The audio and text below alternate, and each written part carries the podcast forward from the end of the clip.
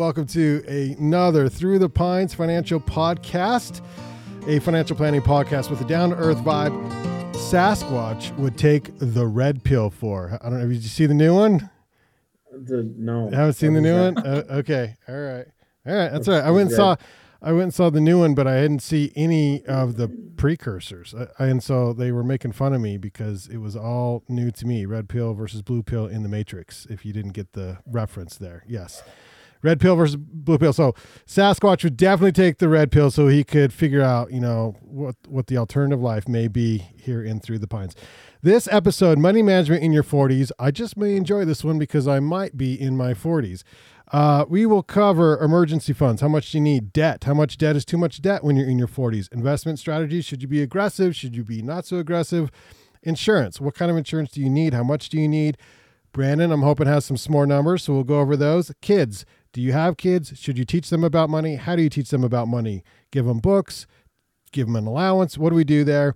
Estate planning, combining 401k with other investments, uh, living versus savings, which we talked about just recently on a previous episode, and then common questions that those in their 40s may be asking financial advisors. So we will dive right in right now.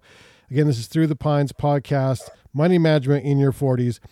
Emergency fund, how much do we need? Rex, where are we at? Thanks for having us on your podcast again, Brandyn. Yeah, First off, we yeah. appreciate that very, very much. I appreciate that you got a new camera. It looks really good. You look so much better with the. Thank you, thank you. I, I, don't know how how do my kids do it? Is it like this? I think Is so. That how my kids do it? I think some, something. Anyway, so um, you know, e- emergency funds. I know the general rule of thumb most people say is three to six months of your income, right? And for some people, that can be can be a fairly wide uh, area as as far as that's concerned. I think I think when when I hear three to six months of your income, I I actually probably don't agree with that completely. I think normally I want three to six months of your spending, and we lean towards three months uh, if you're in a more stable career, more stable job, stable industry. Um, if you're if you're in a, a more of a sales position, uh, something that's a little more fluid to where you may be, um, you know, running your own company. You may be jumping between jobs periodically, things like that. Then we certainly lean towards six months and, and sometimes even higher, sometimes nine months or 12 months, depending upon the kind of, of work that you're in. So I think it really depends on the volatility of your income. Is that uh, specific to those of us in our 40s, or does it matter if you're in your 30s, 20s, or whatever with that that timeline and monthly savings? So I, I, th- I, think specifically in your 40s that that's okay. critical. I think when you're in your 20s, um, you know, you can get away with with probably a little bit less in your emergency fund, things like that. Um, when you're when you're in your 50s, um, then then typically, you know, you're in a more stable position normally anyway. but if you're if you're unstable, then typically we'd go kind of to the six months. But you have so many moving parts when you're in your 40s. You know, normally when you're in your 40s if if you have children, typically you're dealing with teenagers, uh, kids that are maybe you know in high school or, or head towards college uh, or junior high, things like that. And those are expensive children years. During those years, you typically, um, like or not, typically have higher divorce rates in your 40s, and so you know that that can be upsetting and and create a lot of uncertainty in people's lives. And so there, there's just a lot of moving parts when you're in your 40s. Hmm. And so we really like to to kind of err a little bit on the higher side when you're in your 40s on those emergency funds because too frequently you have life events that come up that that can derail you financially. So Okay, good to know. Uh, I thought it was every time I call Rex, he just tells me to save more money. But that was another. I didn't. that's, that's, a different podcast. That's a different podcast. Okay, that's a different podcast.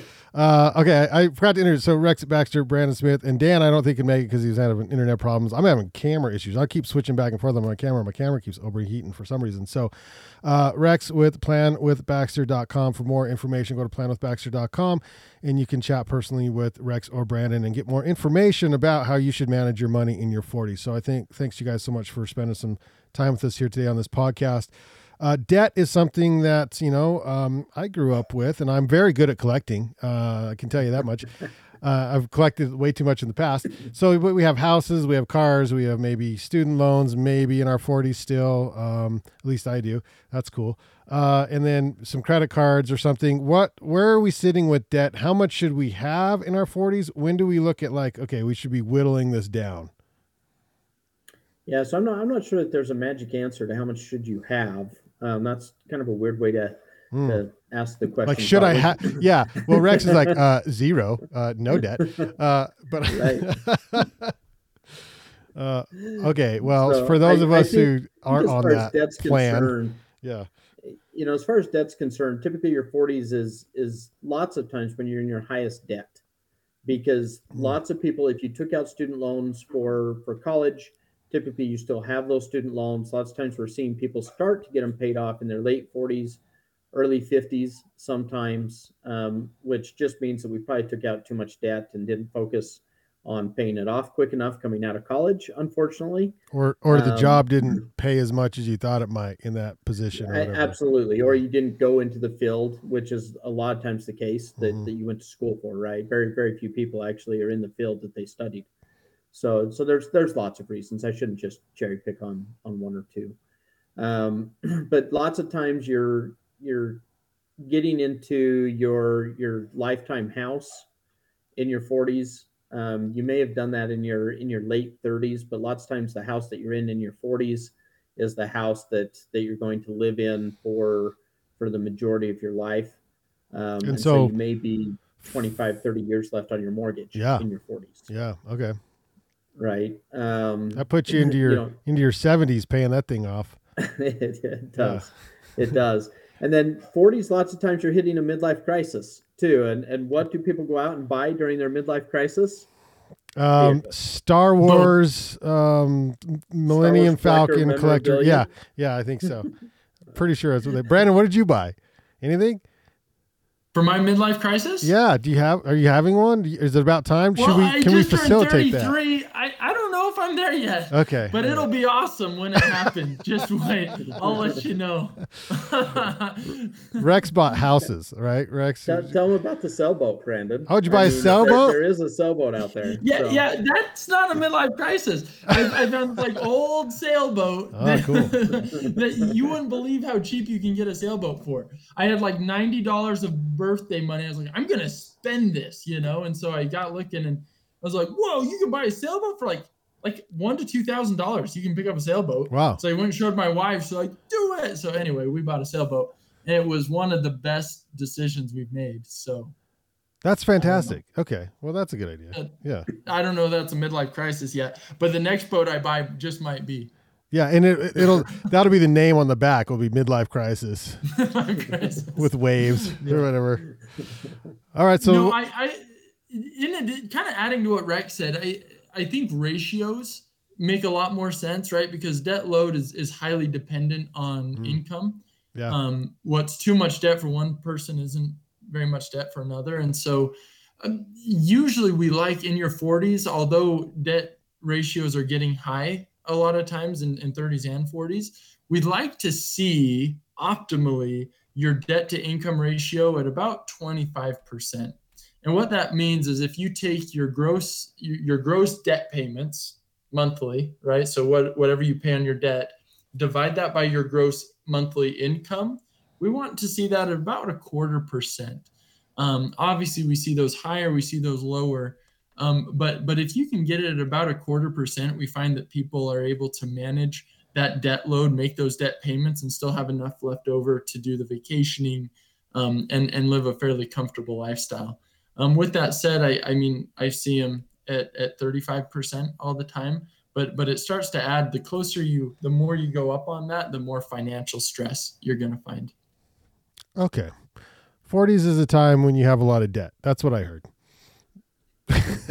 can be Okay. Way to boil that down. Yeah, we're gonna have to get out of it before you retire. And so, what is then our investment strategy? How aggressive should we be when we're in our 40s? Aggressive really Aggressive, pretty aggressive um and and again it gets back to you know something rex said in another podcast uh, of it, although it might make strategic sense for you to be aggressive and and to invest in in mostly stocks.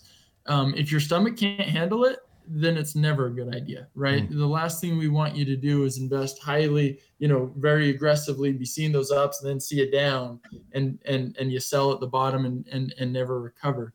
Um, so so we always want you to to be comfortable with where you're at. But typically, what we see is that that uh, 2008, you know, took about three and a half years for the markets to come back. 2000 took about five years. Hmm. And as you go back through history, that three to five year mark is is, is very repeatable um, and happens and has happened quite a bit. Um, and and so if you're 40 or let's say you're 45 or even 50 what are the chances that you're going to see a, a, recession and have it come back between age 50 or 49 and age 65 well pretty likely right? Mm-hmm. probably at least once maybe twice. Um, and can you ride that out? You're you'd be better off to ride all the way out in in an aggressive account. And and so as long as you can stomach it it really makes sense typically in your 40s to stay somewhat aggressive. Okay so when do you back off? Uh, your late 50s really comes down to, to retirement planning. Um, and, and that's where we start to look at ratios and, and we start to look at, you know, what, what is your, your distribution rate going to be? Here we've accumulated this nest egg of 401k. And when we're in retirement, how much do we need to pull out of that on an annual basis? And, and if that's a bigger dollar amount that we need to pull out, then we need to have a bigger dollar amount set aside that's not going to fluctuate quite as much. Um, and and then obviously we pair that with your personal risk tolerance. Can we yeah. can we afford to be more you know aggressive or less aggressive? But but those really all kind of get into the financial planning side of things. Uh, but but typically, and this is just typically, your 40 year old client isn't really all that serious about you know getting every last piece of their retirement plan put together right in your 40s you've got you've got kids you've got the higher debt look you know loads. And and so a lot of times we see people just kind of turning the corner and just saying i'm going to save as much as i can and typically be a little bit more aggressive with that and just see what comes out on the other side right when i hit mm-hmm. my 50s and and and and oftentimes that that will work you know if, if you can start saving at that age. All right rex you have a comment on this? Yeah i i think i think in your 40s on the debt load and, and just talking about that versus the risk for just one more second. But I think because we do have the the probability that in your 40s that that's when you're in your highest debt typically it's it's easy to blow up your financial plan and, and put yourself really behind the eight ball during your 40s and so if you take that 25% ratio which obviously our goal is to to not have debt as financial advisors right and and we are big fans of being debt free and yet we understand, you know, the use of debt for leverage and and to, to grow your assets. But side by sides, I, RVs, I understand. those, those those typically are, are not great debt, right? Oh, They're all going down in value except for this last year because used cars. that's true. Yeah, that's, that's a random so year. The, yeah, this is one of those anomalies. But but I think it, if you think about 25% for just a second, just run through backwards through some numbers if you if you had you know ten thousand dollars a month, so one hundred and twenty thousand dollars of income per year, right? In in a lot of midwestern states, that's not a terrible income if you're making one hundred and twenty thousand dollars a year, and yet ten thousand a month if you have twenty five hundred dollars a month in debt payments. So that would be your house, your escrow on your house, that would be a vehicle, things like that. I would I would put it out there that probably a lot of people in their 40s are you know significantly above that 25% number. Mm. um, and they're sitting closer to 30 35 40 you know so, somewhere in that ballpark because they're they're trying to keep up with the joneses you know. Sorry to all the joneses to the smiths yeah. since i've got a smith on here. Um, and so so i i think that this is the decade where that that's critical to not try and keep up with your neighbor and to really focus on your financial health um, during the decade of your 40s. It, it is extremely critical to to your future goals and your future self. Yeah, yeah, that's not easy. Right. Uh, okay. Investment strategy, aggressive. Can you just real quick on that because we talked about debts. Yeah, so I I think it's a I think you know it's a good time to be aggressive. You still have, you know, in your 40s, you have somewhere between, you know, 20 to 30 years left until retirement. Um, you're talking about, you know, significant, you know, three, four, five market cycles uh, between now and retirement where you can ride through those market cycles. Not to say they're not going to be scary or, or test your fortitude, um, but in general, this is a good time to be aggressive because you have plenty of time left. That being said, I would completely agree with Brandyn that behavioral finance and knowing yourself well enough to know how much risk is too much risk um, is critically important. You don't want to, you know, put yourself into such an aggressive investment to where if it goes to zero or to where you panic out and sell and lose a bunch of money and then you're starting over again in your 50s because that's where you have to get into a situation where you're saving you know 15 20 25% of your income just to get back on track on your financial planning mm-hmm. and so i think making sure that you're as aggressive as you can be comfortable with and as aggressive as you need to be in order to reach your goals so okay all right the fun the fun part um insurance I freaking hate insurance and love insurance at the same time. It's one of those things that it has. Uh, I mean, it, it saved me with my house when a house uh, when a a house fell on my house. That that's a movie. When a tree Ooh, fell on my house, tornado. Yeah. yeah tornado, tornado, tornado. Tree fell on my house, and insurance was there, and it was like, okay, this is great.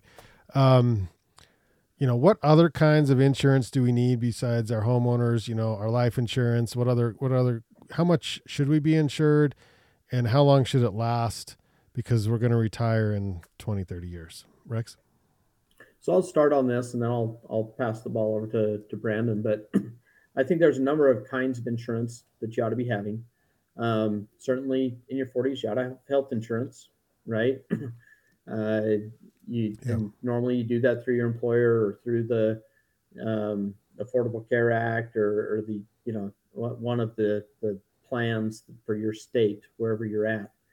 Um, you ought to have term insurance, uh, is what we're bigger fans of, as opposed to, to permanent insurance.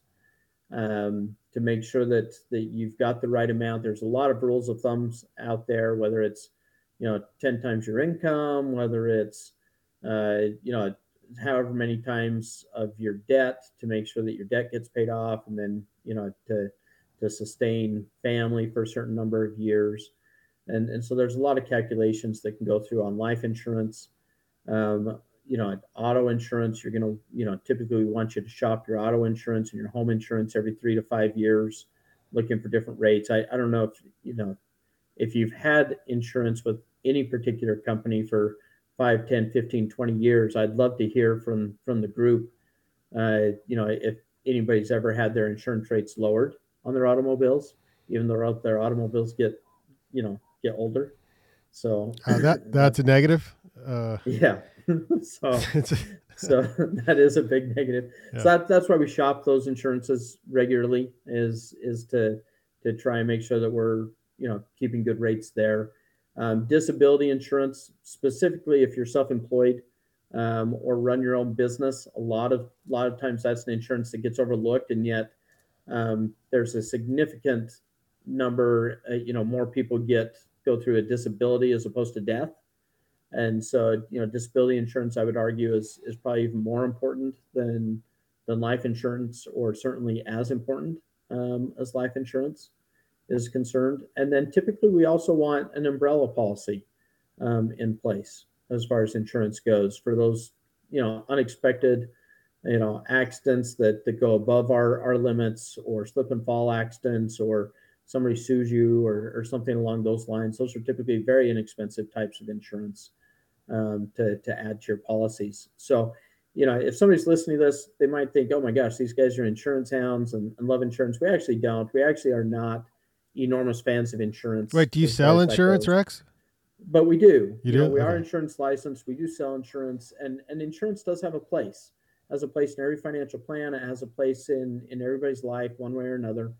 Um, but but we just don't want you to be overinsured, and it's really easy, um, specifically in your 40s, to become overinsured between your your benefit plans at work, between friends and family trying to sell you insurance, um, or your neighbor, whoever that is. Never happens. Uh, you know, it's it's really easy to to become overinsured, and and lots of times insurance is is really easy to sell because you know they can play on fears and emotions and and things like that to try and get you to buy more and and you don't really realize it until two or three or four years later and you've paid all these premiums and then all of a sudden you realize my gosh there might have been a might have been a, a more efficient way to do this Hmm. so Okay. but but brandyn kind of he started in the insurance industry back in the day and so he he may have some additional thoughts Yeah, yeah. I, I think one one stat that is has always fascinated me is is that, and it, it really holds true pretty much across the board.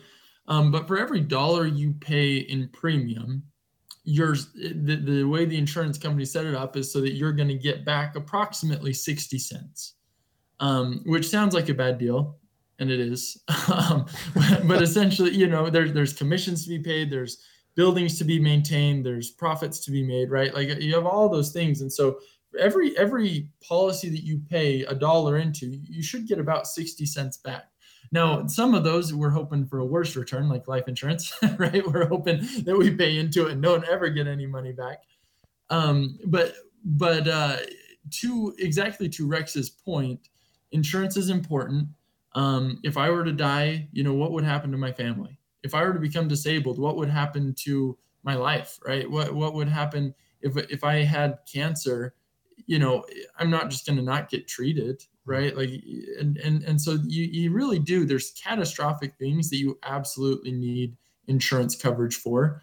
Um, when you look at when I look at my insurance, right, and I look at my life insurance, my disability insurance, my health insurance, and I put all those insurances, my auto, and all that stuff all together and look at it as a percentage of income, it's a really fairly small number.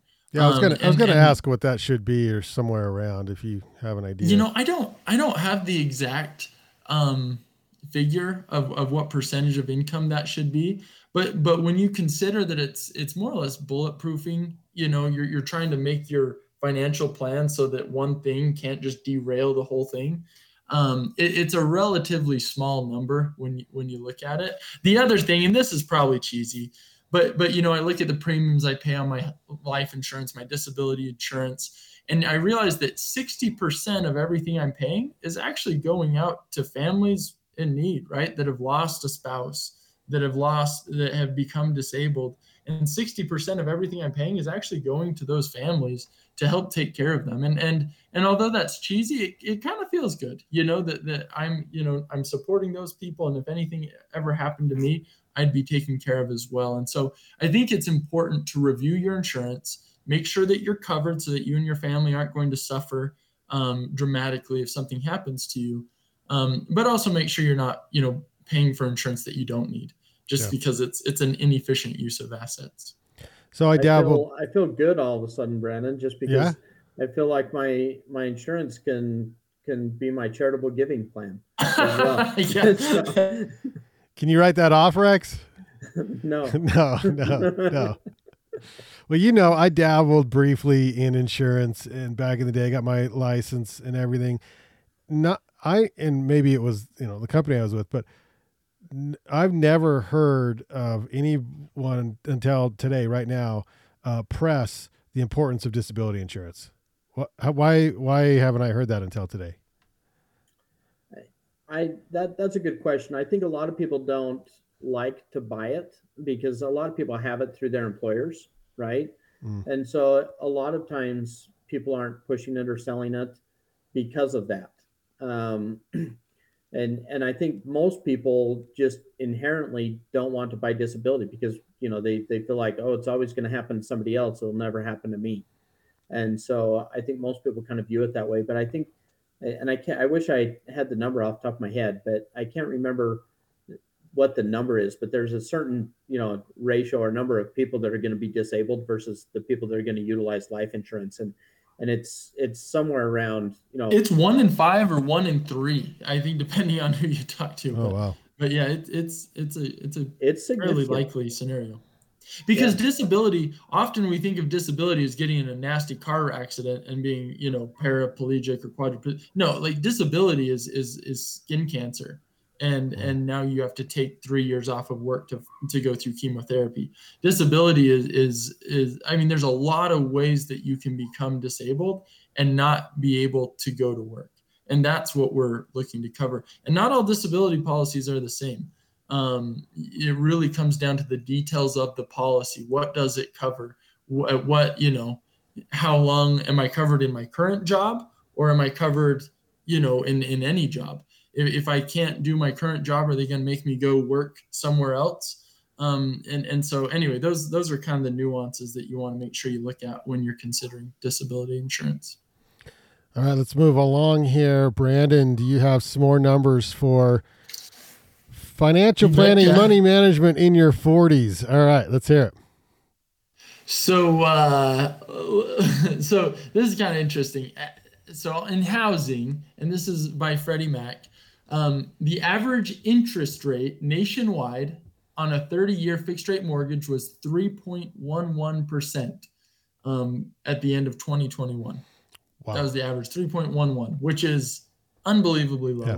I remember, I re, excuse me, I remember refinancing people to six and a quarter in, or it was around two, between 2005 and 2008 when everything went to crap and they were ecstatic to get in the sixes and then fives. Fives was like unheard of, um, and it was it was you know a heyday. And then 2008 happened. But yeah, moving on. So so the all time low national average. So this is national average. All time low record was set on January 7th, 2021, at 2.65 percent. Whoa! For that 30 year. Yeah. Whoa, they are the That's winners. Average. Yeah, they are the winners. I think I'm at three and a quarter. So, and I'm happy with that. Like that, because yeah, I got yeah. that a few years ago. Um, yeah. I don't know how. I don't know how I got that, but that's pretty interesting. Two. What was it? Two point. Two point six five. Two point six five on January second, twenty twenty one. January seventh. Seventh. Seventh. Twenty twenty one. Man, if we could know those dates in advance, that would be nice, Brandyn. If you could, if you, could you could figure that out for next time. okay, well, um, all right, we're in our 40s. We're talking about how to manage our money in our 40s, and weird, a lot of us have kids. Um, Rex, you gave me a pretty good idea on how to handle some some like money giving to the kids and how to split that up and stuff. What are we doing with the kids? Uh, how do we teach them about money? Do we just give them books? Do we give them allowances? Do we subsidize their life and for how long? Until they're probably 30 years old. Um, you know, when do we kick them out? Rex, you've got more kids than all of us here combined. What are your thoughts? way, way to way to set the stage. I just I'm just trying to make sure you're credible is all. Yeah. I, am I'm, I'm extremely credible when it comes to kids. So uh, for those that know me, uh, you know, you know I have a lot of kids. For those that don't, I have seven children. So, ah, seven, seven. Yep. Yeah. And so, then he says like so, the oldest one and the youngest one. And I'm like, what? That is impossible. Yeah. Yeah. There's there's there's quite the quite the gap in in ages for those seven. Kids. And did you before you get into like the basic overview of how to teach the kids? I'm I'm just curious. You personally, have you changed the way you've taught your kids about money from the oldest to the youngest? Um yeah, a little bit. You you learn on the you know you you test everything out on the oldest and and, yeah. and, then you're burned out by the youngest. Yeah. And so you know the youngest gets nothing. so, you know, so okay. This is the one time that the middle kids probably benefit. Oh my um, gosh. So no, I you, you absolutely learn. Um, I I think I think the important thing about about kids and money is to is to not ignore it not hide from it. I think you'd be amazed at how many families don't talk about money with their kids. Um, you know they don't talk about how much they're making and how much they're paying on different things and they try and and protect their kids uh, by not talking about it. And i think that that in, in my view is, is a real disservice. I think it's it's better to be very open uh, very communicative with your children um, when you're when you're dealing with money you know even even if you want them to sit at the table while you're paying your bills so that they understand you know even though you might be making a, a good income how much of that's going for the vehicles or how much is going for the house and the light bill and and how they can help you save by turning off their lights and and things of that nature i think those are important things for for kids to learn and understand. And I think I think working with your kids, you know, I, we've talked with with a lot of clients about different ways to to help our kids by you know starting accounts with them um, reviewing those accounts with them having them maybe you know go through investments and and and sometimes we invest money not necessarily just for rate of return but sometimes it's for education. And so you know if your kids are huge fans of of certain entertainment companies or certain apparel things like that then sometimes you can go in and, and say well look let's let's buy a piece of that company and then let's see how they do you know since you like them and, and start to teach them about investments in that way. Does that make sense? Yeah. I was surprised so so and i mean this was this we, we went over this but i gave i gave my kids 100 bucks for christmas and then i and then you suggested take them to the bank give them the cash take them to the bank. So they had to hand that $100 bill over to the teller. Well i have an 11 and a 7 year old my 11 year old was excited because she knew she was getting the 50 bucks back and she already knew what Starbucks drink she was going to buy. Yeah, the 11 year old. The seven year old was very skeptical and was like, Dad, no, uh, this is, we're not giving this lady, I don't even know her, my money. Like, what is going on here? Right. Like, it was a very interesting experience. And it was, I'm so glad we did it that way. And it was fun. And then, uh, when Emerson got the 50 bucks and the way, in the way we did it, we, uh, we actually, we actually, uh, I think we bought he wanted some race car tracks or something that we got on Amazon, and then we just confiscated his fifty bucks because what he, you know, everything he wanted on Amazon came up to about that much. So he's going to learn about how to buy online here real, real quick. Uh, yeah, and but then he had, but he had delayed gratification as well because where my daughter went out and spent the 50 bucks with the cash like she handed the cash over and bought something with we left the bank and went to Starbucks, and she's I think she spent all fifty bucks at Starbucks, and the, one drink. It was oh, just one drink. Half a drink. At, yeah, one drink. Yeah, half a drink. yeah. yeah, and then and then you know we went home, and then we ordered the car parts, and then he's like, "Dad, where where's my where's my car you know where's my where's my stuff where's my i'm like well this is how the world works son like this is how it works uh, and i thought it was very interesting what you know is I, so that's good. How long do you do that? How long do you, you know, do you give them allowance and what do you base it off of? And then at what point when they're uh, 37 years old and still wanting your allowance, do you kick them off? And how do you, like, how do you transition out of that into uh, the, the money they're making from their own job?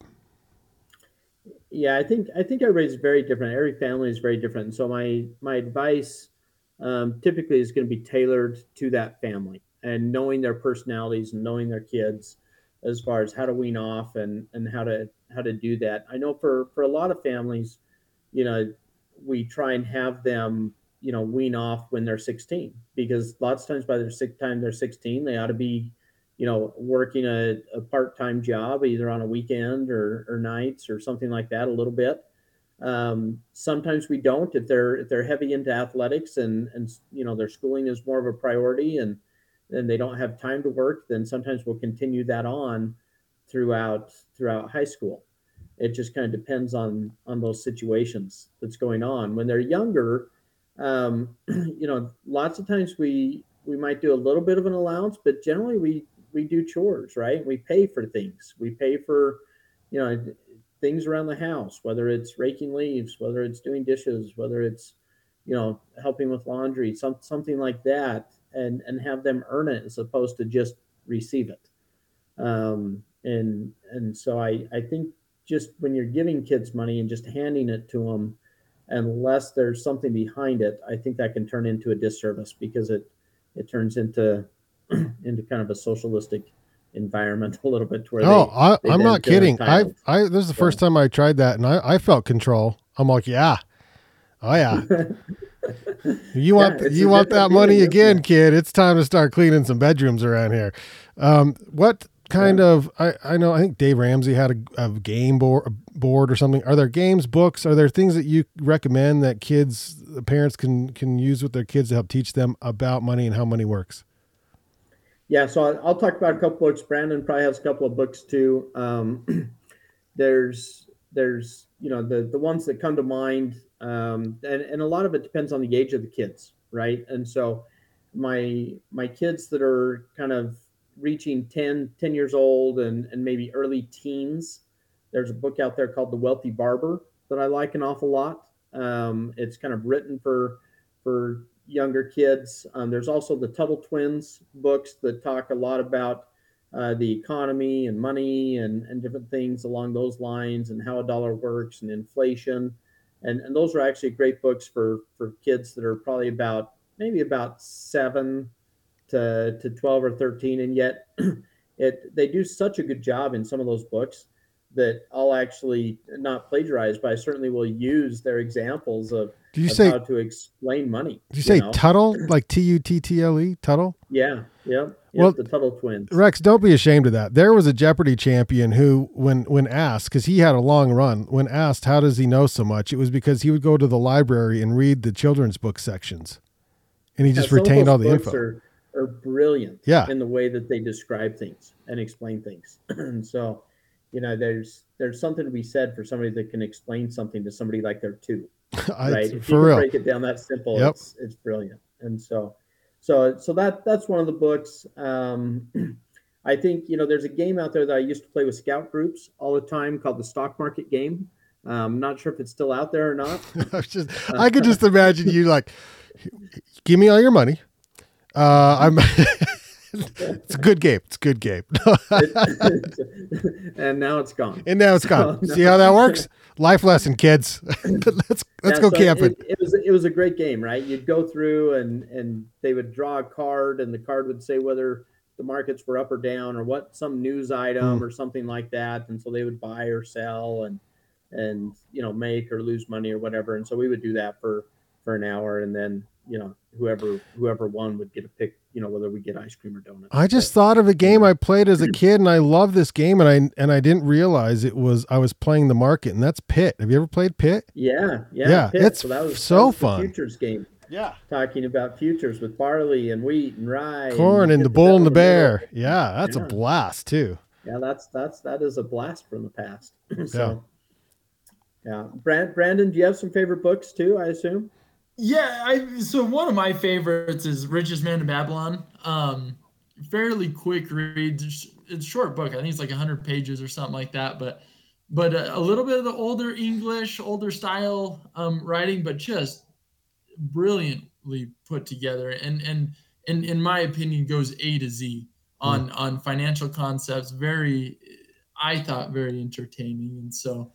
I, I also wanted to bring up Rex is, is keeping the best secrets um, and not sharing them, but Rex actually plays deal or no deal with his kids. Oh, oh, okay. teach, and, and I'm not sure what that teaches. It seems more like the gambling side, but but uh, there's got to be something behind it. So Well, it's yeah. I'm not sure what the what the financial lesson is there, but uh, yeah, uh, they they had to work as a team, and so for Christmas we kept some of their Christmas money aside and and played a couple of, of money games and and it was kind of fun to see how they would react and how excited they would get if there was a two dollar bill inside of one of those envelopes or something like that. And so, um, you know, just just making games of it. But but at the end of the at the end of the game, you know, I was impressed that my kids that as far as what they won, at every one of them ended up putting over half of whatever they won into either their bank account or their or their investment account Hmm. um, without prompting. Yeah, And so that that was phenomenal. And so Yeah. that was a Brad Dowd. that's Brad Dowd you know, as far as that goes. Yeah. So so that that was good. I think a couple other books that I really like out there. Grow Rich Slowly is is a good book out there. A little bit of a long read, but but great book. Goes again through um, you know money and, and investing for the long haul, things like that. The Millionaire Next Door um, or the Millionaire Mindset uh, is is another set of great books that are out there. Um, if on on the investment front, there's one out there by by Richard Bernstein that was written about 22 years ago called uh, "Avoid the Noise," um, which I think is as applicable today as it was then. Um, just talking about you know not making investment decisions and financial decisions based off of the latest headline, um, and and again investing for the long haul. I'm not so, sure Jim Cramer would like that. Jim, yeah. If you, if you remember what happened to Jim Cramer during 2000, I don't know. Did he get should've- spanked or what? 1998. Oh my gosh! So- I have his book actually. I got about halfway through it and was like, I don't know what I don't know what he's doing. Oh Yeah. my gosh, he he had a he had if I remember right, he had a breakdown. Uh, you know, he was big on the on the tech bubble before 2000, and and I think um, was involved in a company that may have gone belly up Mm, as far as that's concerned, and may have had a little bit of of a breakdown back in there somewhere. But um, smart guy, very very smart guy. Just I think everybody makes poor decisions when they're emotionally charged. Yeah, he So- seems like he's 100 percent emotionally charged all the time. but that's another story. Yeah.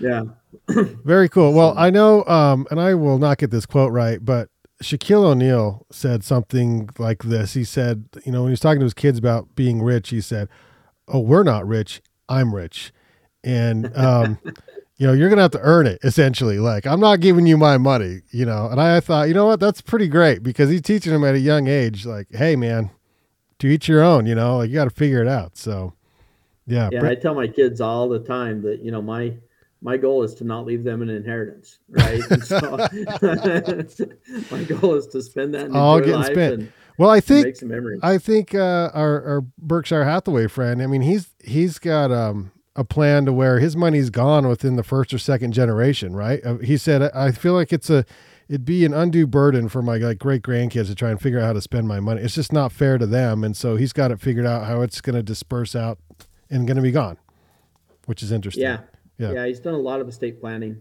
on that end. You should talk about estate planning, Rex. Look at that. Good Look at that. job. Look at that estate planning in your forties. Yes. right. Yeah. No. Um, yeah. Sure. Do we need it in our forties? Absolutely. Okay. You you need some things by by the time you're in your 40s. You know, most people in their 40s they they have kids, and so what happens if something happens to you? You know, do, do you have a guardianship uh, directive inside of your will?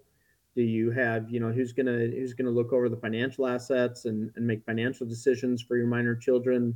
Um, so so you certainly ought to have some basic estate, planning documents in place whether it be a will, whether it be your healthcare directives, your medical powers of attorney, um, either immediate or springing powers of attorney that, that you ought to have in place. Uh, you know, I, I personally am big fans of trust of people having family trusts, uh, revocable living trusts um, in your 40s. Uh, it, it makes life so much simpler on on your kids and those that survive if something happens to you. Is that a plan with Um, Baxter thing, or do they need to call their attorney, or how does that work? So, so we we aren't attorneys, right? There's there's our disclaimer. We're we're not attorneys. We do consult with attorneys and work closely with attorneys in drafting or or guiding some of the provisions uh, that may be important to our clients in those documents. So lots of times we'll sit down with our clients and with the attorney and and go through you know different ki- kinds of, of documents that we think that they need, and the attorney certainly will guide that and and draft it and and do the actual work. And so I think our next podcast in February, uh, we probably will have a guest attorney on on our cool. podcast, and and that will probably be focused on estate planning um, in general. And and so we I'm sure we'll get into that. But I I think it's extremely important to have that in your 40s, and yet you'd be amazed at how many people in their 40s have nothing, um, just haven't done any estate planning at all in their 40s is the vast majority of the public Yep. and yeah so yeah and, and you're not alone Yeah. right and and so I, I think a lot of people think it's too expensive um, lots of times for basic estate packages in in the midwest are going to range somewhere between maybe 1500 to maybe $3000 for for basic packages um, you know if we're dealing with special needs or or you know asset protection trusts or or you know generation skipping trust diff- different you know techniques and, and technical issues out there then then that obviously would go up from there but All right, Brandyn. Any word on that? just that you're you're right. Most people don't have that in place, um, which works out just fine as long as you don't die. You know, and that's Yeah. Um, obviously, there are benefits even while you're alive to have that stuff in place, but that that's that's really the biggest. And and even in your 20s and 30s, right? I I, I remember kind of going looking through that on my own And I said, man, if I were to die, right? Because I've got life insurance on myself and on my wife, and and we, you know, started building our net worth, and and and, I started looking at that and, and saw the dollar amount that that would be that would be given to my kids when they were 18. You know, they lose both if they lost both parents, and they're handed this massive, you know, sum of money. I, I can't think of a way to destroy a kid any faster, Hmm. right? And and and really the best way to control that is to set up a trust make it so the assets of you know the life insurance proceeds assets that you've accumulated are in the trust and then you know you as- assign people to take care of your kids i've i've on mine and you can that's what's cool about trust you can do whatever you want but on mine i've i've set aside you know i will pay for you know weddings and education and things like that up to this period of time rex and i rex kind of came up with it i fully espoused it but but uh people are who they are financially once they're they're 30 right before that a lot of stuff fluctuates and so i kind of built my trust around that right so that um, I don't give my kids a lot of money before they're 30. I What what do you mean? some What do you mean by that, Brent? People are who they're finan What are you, Uh, meaning that that um, you know by the time you're 30 your your financial patterns your financial habits are are kind of stuck into Mm. place you know um, and and sometimes i feel like it helps um, not to be given too much money prior to that um, you know and and you can do it and you can do it wisely and things like that but but for me personally i just wanted my kids to to you know have some things paid for but for the most part have them learn how to exist in this world without you know handouts given to them Yeah. And then beyond that right giving them a little bit to experiment with to try with and then a little bit more and a little bit more because ultimately i want financial happiness and financial freedom for my kids and i want that as, as soon as they can handle it um, but i want them to be able to learn first i, I think uh, rex frequently quotes that the typical average inheritance is spent in i think it's two or three years and 18 months. 18 months? I could do it in six and I can attest to that. You watch people giving money and it is gone, Wow. like just overnight. Yeah. And, and I mean, this this money's lasted for decades for these people. It's divvied out to their beneficiaries and it's just gone. And and some of it's spent wisely and a lot of it's not. And and so I, I just I don't know. That's where trust comes in. You're able to really guide how, what you would want to have happen for your kids. And in your 40s, that's probably one of the more applicable um, things. All right, so we're in our 40s. Uh, we're wrapping up here, talking about money management in your 40s. And we talk a little bit about this next question in our previous episode. Uh, you can go back and listen to that one. That one was episode 13, uh, Financial Planning Basics, about like what should the balance be between spending, investing, savings. Uh, when you're in your 40s, and of course, everything depends on this show. Uh, what are we looking for as a balance for savings? Uh, that 10 to 15% range? Yeah. Um, yeah. Rex, well, I'll turn that over to Rex. Well, it depends. Thanks, Brandyn. Yeah. I'll let him say it depends. I'm pretty sure I said that in the last episode like five times. So It depends. I can say that. Um, we really try to to hit that 10 to 15 percent in our early 40s, and so typically, you know, people can start out at that. If you get people to start at 10 to 15 percent when they're in their early 20s, when they're just getting out of college or or starting those first jobs, then typically they'll maintain that throughout their Mhm. lifetime. But unfortunately, a lot of people don't, and and so a lot of people uh, you know, when they're when they're getting out of college, they're they're not saving that 10 to 15 percent. Then they get married and then they have a child or two, and and and so lots of people in their in their late 20s, early 30s are starting out uh, just at the matched level, so on on a 401k plan. And so if the if the 401k plan is can you know it has a match of of four percent if you do five or if you do six, then they're starting at that five or six percent level. And then the, it's just kind of a set and forget and they just forget about it and they just leave it. And and next thing they know they're in their 40s or 50s and it's still at that you know 5 or 6% level and so we really try to work with people building up to their 40s to increase that contribution by a percent per year or half of every raise or, or different techniques to try and get them up to that 10 to 15 percent uh, certainly at least by the time they're in their 40s if they if they didn't get there at an earlier habit or an earlier age. Um, and this is so this is where the financial planning comes into place is is when you're in your 40s you know we still have a lot of time and so you're not necessarily under the gun to where we have to jump up savings drastically if if you haven't done a ton beforehand um, when we get into our late 40s and then into our early 50s if we haven't gotten to that savings rate then then we start feeling a lot of pressure to try and get there or to delay retirement one or the other um, and so, or make more money. I think that, or, or make well, making more money is not the answer. Um, I can show you plenty of examples that people will spend what they make, and so you know, yeah. just, just because you're making more money doesn't mean that that you're saving. It just means you're mm. increasing your lifestyle a lot of times, um, which just compounds the issue. Mm. So, yeah, screw it. Never make more money. Bad idea. yeah. Take take it back. Take it back. Don't make more money. make more money, but make sure your savings increases. Uh, you know, re- relationally with it. Yeah. So. All right. Very good. Um, okay, so this is uh, through the pines financial planning podcast, and we're wrapping things up here. Is there a question that you guys get from forty year forty year olds more than any other question? I, I get a couple, um, yeah. two that come to mind that I get a lot, and and Brandyn, you probably have a couple as well, but but probably the one question I get a lot is is Rex. I've changed jobs two or three times over the years. I've got some old retirement accounts. Um, what do I do with them? Mm.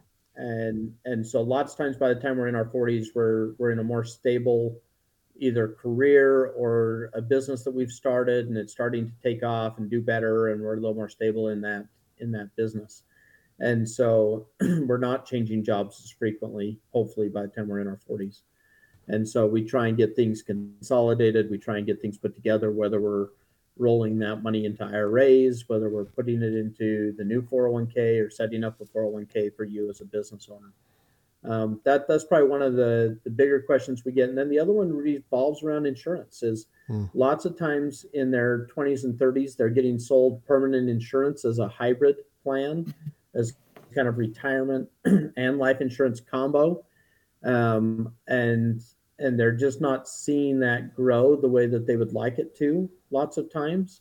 And so lots of times they'll they'll ask us a lot of questions regarding permanent insurance versus term insurance when one is good versus the other is good and and different ways to make sure that they remain protected but they still have uh, liquid assets when they need it in retirement so those are probably the top two i see how about you brandyn yeah I, I think the biggest one for me is is a lot of times in your 40s that's when it first really hits people right in your 30s people start saving into a 401k here and there but but they feel like they're just like being overachievers, right? I'm in that bucket, right? Like, yeah, I'm saving, I'm saving, yeah, right. But but in the 40s is when it gets real, you know, and and and rightfully so. It's when you're starting.